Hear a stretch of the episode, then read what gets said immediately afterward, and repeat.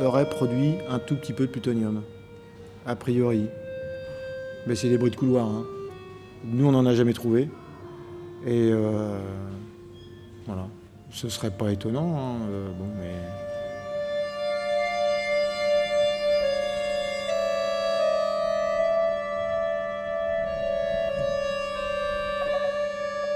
En fait, euh, le chantier qu'on avait, c'était de découper toutes les tuyauteries et de réduire euh, de volume. On avait 400 tonnes de déchets, voilà, avec euh, des bouteilles d'échangeurs qui faisaient euh, 25 mètres de haut, euh, 30 tonnes chacune. Et il faut que ça rentre dans des caissons de 5 mètres cubes. Donc, c'est ouvrir des organes qui sont contaminés à l'intérieur, les découper en petits morceaux, les mettre dans des caissons, voilà. J'ai occupé plusieurs fonctions. Je suis arrivé en 99. À l'époque, euh, j'étais embauché par le CEA, Commissariat de l'énergie atomique, donc qui étaient euh, les propriétaires de la centrale. Donc là, moi, je suis arrivé en tant que technicien en radioprotection. Donc le chantier était déjà arrêté. Ils allaient attaquer les travaux. Donc c'était un petit peu, euh, on va dire, une remise à niveau de toute la surveillance atmosphérique en termes de radioactivité. Euh, atmosphérique, euh, contamination surfacique, enfin propreté radiologique, ce qu'on appelle, et mettre en place les moyens de contrôle de dosimétrie des personnels pour le démarrage du chantier, le redémarrage euh, qui a eu lieu en 2000. En 2000, euh, 2008, euh, je suis passé de l'autre côté, c'est-à-dire que j'ai démissionné du CEA et je suis passé du côté maîtrise d'œuvre pour Bouygues Nucléaire. Et donc là, j'ai été embauché en tant que, qualité, sûreté, radioprotection, environnement, déchets. Donc voilà, sur le projet de démantèlement de- des échangeurs. Voilà. Donc euh, on a fait le prévisionnel dosimétrique euh, de tous les intervenants pour les trois ans de chantier. On a fait le prévisionnel déchets pour les trois ans de chantier. Et on a mis en place les mesures de contrôle radiologique aussi pour ce chantier qui a duré donc euh, euh, de 2012 à 2016. On avait un prévisionnel euh, dosimétrique qui était largement en dessous de la norme de, des centrales en exploitation. C'est une, une volonté d'EDF de diviser par trois le, maximum de la dose autorisée. Donc on était en plus bien en dessous de cette dose et euh, il y avait du personnel intérimaire qui venait travailler à l'occasion quand il y avait des coups de bord de chantier et qui eux travaillaient sur les arrêts de tranche, donc sur les centrales en exploitation.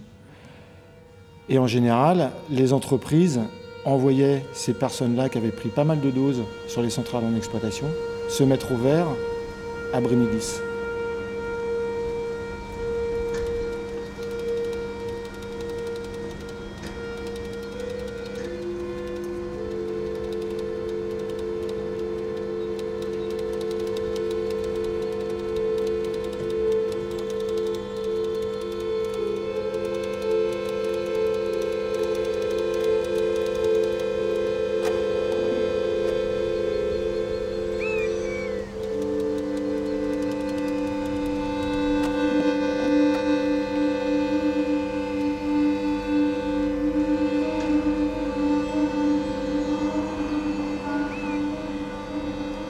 Maximum euh, qu'ont pris les gens, c'était les gens les plus exposés, c'était les soudeurs. Enfin, je parle pour le chantier euh, que j'ai suivi.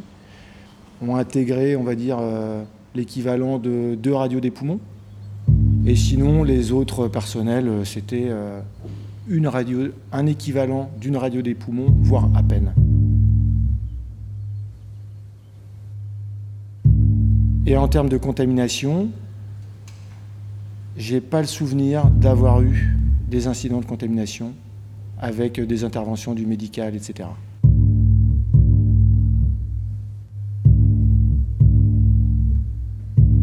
Personne n'a ingéré de, de radioéléments. Donc en termes de chantier, enfin EDF, qui était le client, tenait beaucoup au côté exemplaire.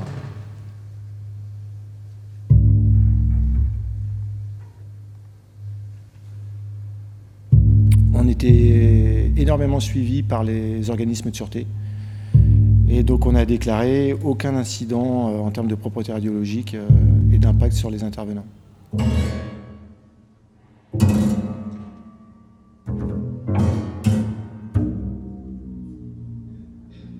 Au cours de ces manips, les gens sont ultra protégés en, termes de protection contre la, contamination qui peut être volatile.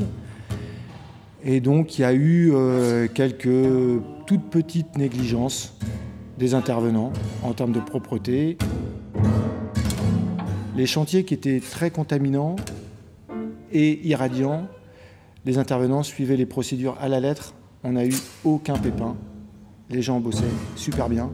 Et donc c'est plutôt des, négligences par rapport à des, à des petits chantiers, des négligences des intervenants, mais voilà, il n'y a eu aucun impact médical.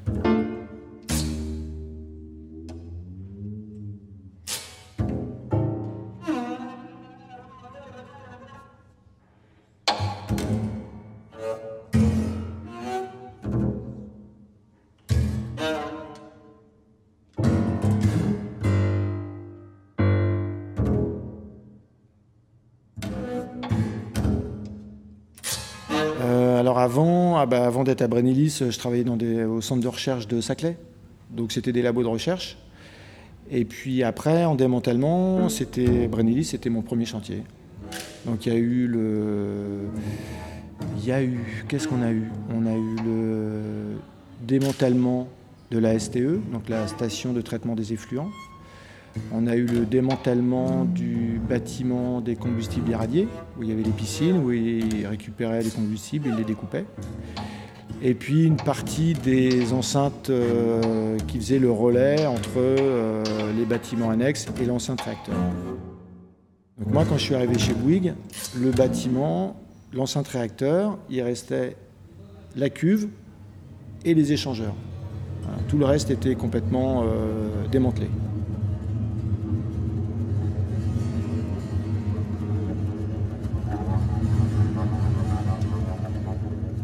Par rapport aux travaux, il fallait qu'on sache exactement s'il y avait des radioéléments alpha, donc ça c'est le plutonium, l'uranium, enfin euh, résidu de, fission.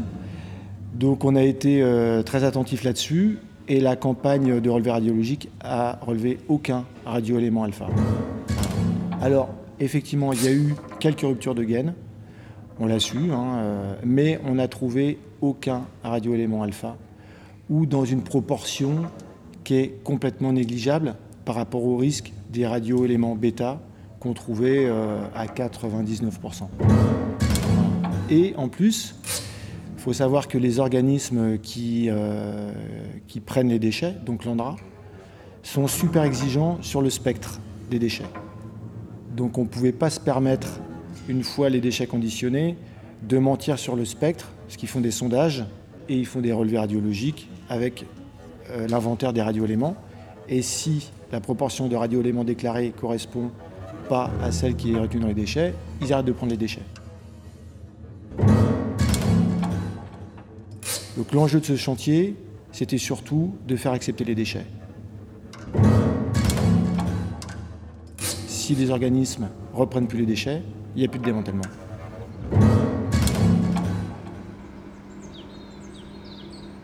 Priori, Brennilis aurait produit un tout petit peu de plutonium.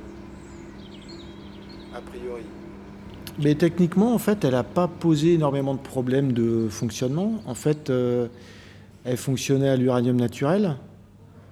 Donc c'était euh, une, vraie de chevaux, quoi. Elle fait une taille énorme et en rendement, c'est minable. A, on doit être à 20% de rendement. Et donc le temps qu'ils construisent la centrale, elle a fonctionné, euh, on va dire, honorablement, mais au bout de 4-5 ans, déjà, ils ont découvert l'uranium enrichi. En fait, il y avait une deuxième centrale, la jumelle, qui était dans les cartons, qui aurait été construite si jamais, euh, si jamais ils ne trouvaient pas autre chose.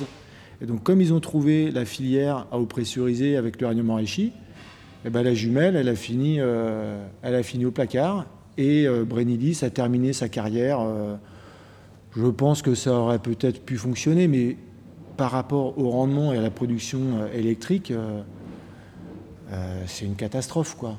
De mémoire, c'est 80 MW, quoi. alors que le moindre réacteur maintenant c'est 900 ou 1300. Le sarcophage, il est énorme, quoi. C'est immense, immense. Tout est surdimensionné. C'est c'est vraiment c'est le premier avion de l'histoire, quoi. C'est tout est hyper gros. C'est très joli, hein, niveau industriel. C'était euh, c'était très très beau. Super travail de plomberie, euh, de tuyauteur avec des compteurs énormes, des vannes euh, qui faisaient la moitié de la pièce, avec des éclairages tungstène, etc. C'était et puis il y avait un côté esthétique comme dans les années 60, quoi. Avec des beaux, des beaux manomètres et tout. Non mais sincèrement, c'était industriellement, c'était c'était aussi joli. Il y a eu quelques petits pépins. Euh, mais plus à l'extérieur du réacteur que dans le réacteur lui-même. Il y a eu un problème de contamination euh, euh, des, sols dans ce qu'on appelle le, bâtiment de la station de traitement des effluents. Les effluents radioactifs ont traversé la dalle et ont pollué un petit peu les terres sous le, sous le radier du bâtiment. Et moi, quand j'étais au CEA, j'ai suivi ce chantier-là en termes de, radiologique en fait pour le CEA. Donc on surveillait, on faisait des prélèvements sur les terres, etc., des carottages, savoir ce qui était passé euh, sous le radier, par où avait pu euh, transiter la contamination, etc. Et on s'est aperçu que la contamination, euh, donc ces effluents étaient hyperacides, donc ils sont rentrés dans le, dans le radier béton, et ils ont progressé le long des aciers du radier et ils ont une petite partie est passée sous le radier. Ce bâtiment-là, il reposait sur un lit de sable au-dessus de la nappe phréatique. Donc la nappe phréatique, elle monte, elle descend. Donc ce lit de sable, euh, il a été par endroits lessivé. Et donc quand on a fait les carottages dans le radier, on s'est aperçu que bah, par endroits, sous le radier, il n'y avait rien. Si ce n'est la nappe phréatique qui pouvait monter et redescendre. À partir de là, EDF, euh, ils ont mis en place des systèmes de rabattage de nappes. Ça, c'est contrôlé par les autorités de sûreté. C'est-à-dire que si les pompes de relevage dépassent un certain niveau, ça peut être considéré comme incident radiologique parce qu'il ne faut absolument pas que le, le, fond du radier qui est pollué baigne dans la nappe phréatique. Donc c'est surveillé.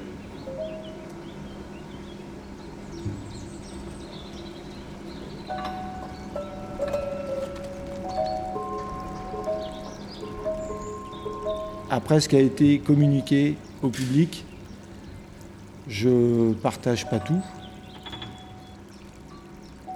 Je pense que DF aurait pu être complètement transparent et aurait beaucoup gagné.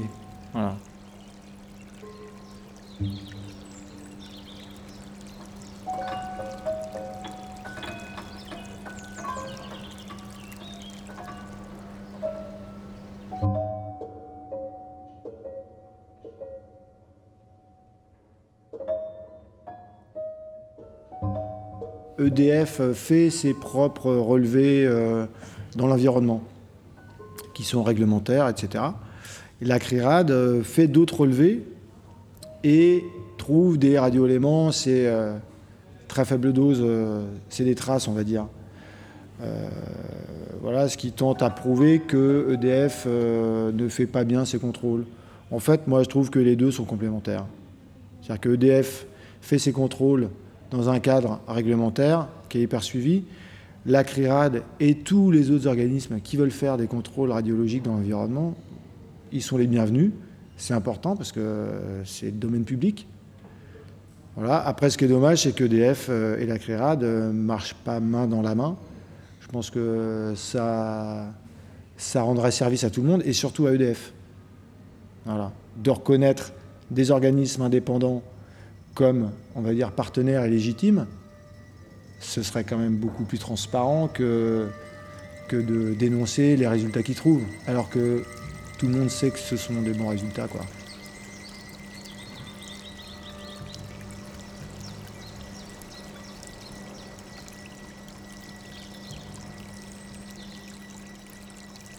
Après, je ne suis pas au courant de tous les rapports de la CRIRAD. Sur Brennilis, je sais qu'ils ont trouvé des traces de radioéléments en dehors du site, dans, la rivière, je crois. voilà, il y, a des traces de radioéléments. voilà, qui étaient dus, enfin, des incidents qui ont eu lieu pendant la période d'exploitation. Donc, on va dire, voilà, une fois que c'est fait, c'est fait. S'il faut dépolluer, il faut dépolluer. ça ne remet pas en question le démantèlement du tout. Il n'y a pas eu de, il n'y a pas eu de, rejet de radioéléments au cours du démantèlement. le démantèlement, il est très propre. Tout ce, qu'on a pu relever, c'était pendant le fonctionnement de la centrale. Donc voilà, donc c'est les centrales en fonctionnement qui posent problème.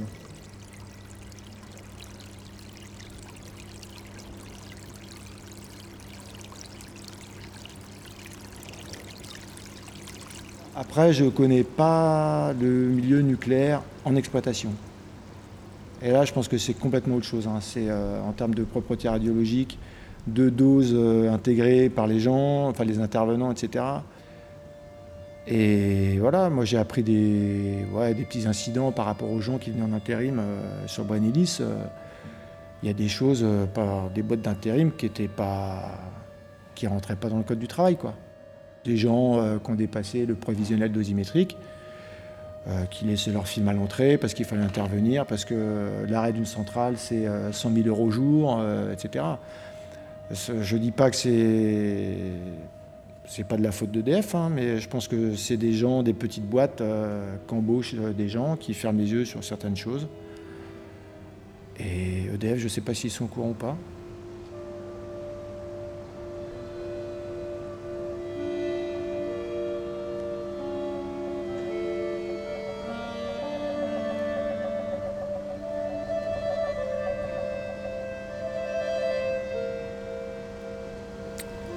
Y a des formations euh, d'ingénieurs en démantèlement. Moi, j'ai croisé euh, des, gens qui en sortaient. Je trouve que c'est pas spécialement adapté. Voilà.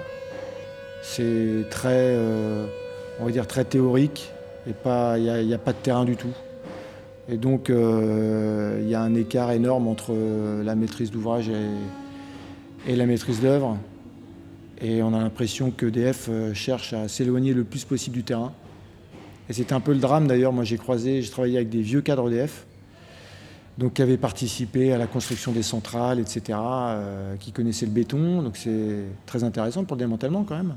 Qui savent lire des plans, euh, qui connaissent, qui ont une notion de planning, qui connaissent, qui ont managé des équipes, etc.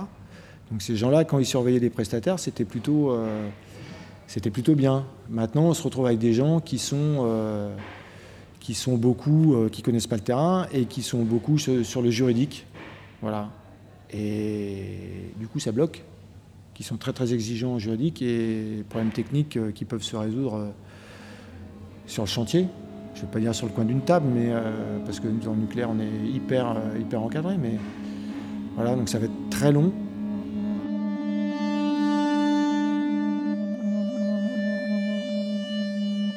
Ça va coûter très très cher.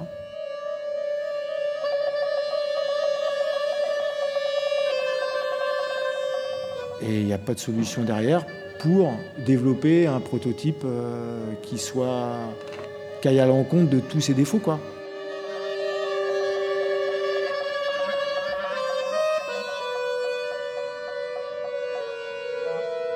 On se rend compte que ça produit des déchets, on ne sait pas quoi en faire, que ça prend du temps et que ça coûte de l'argent.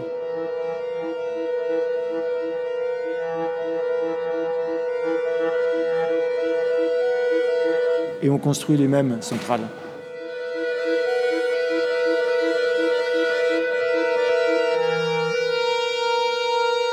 Les mêmes.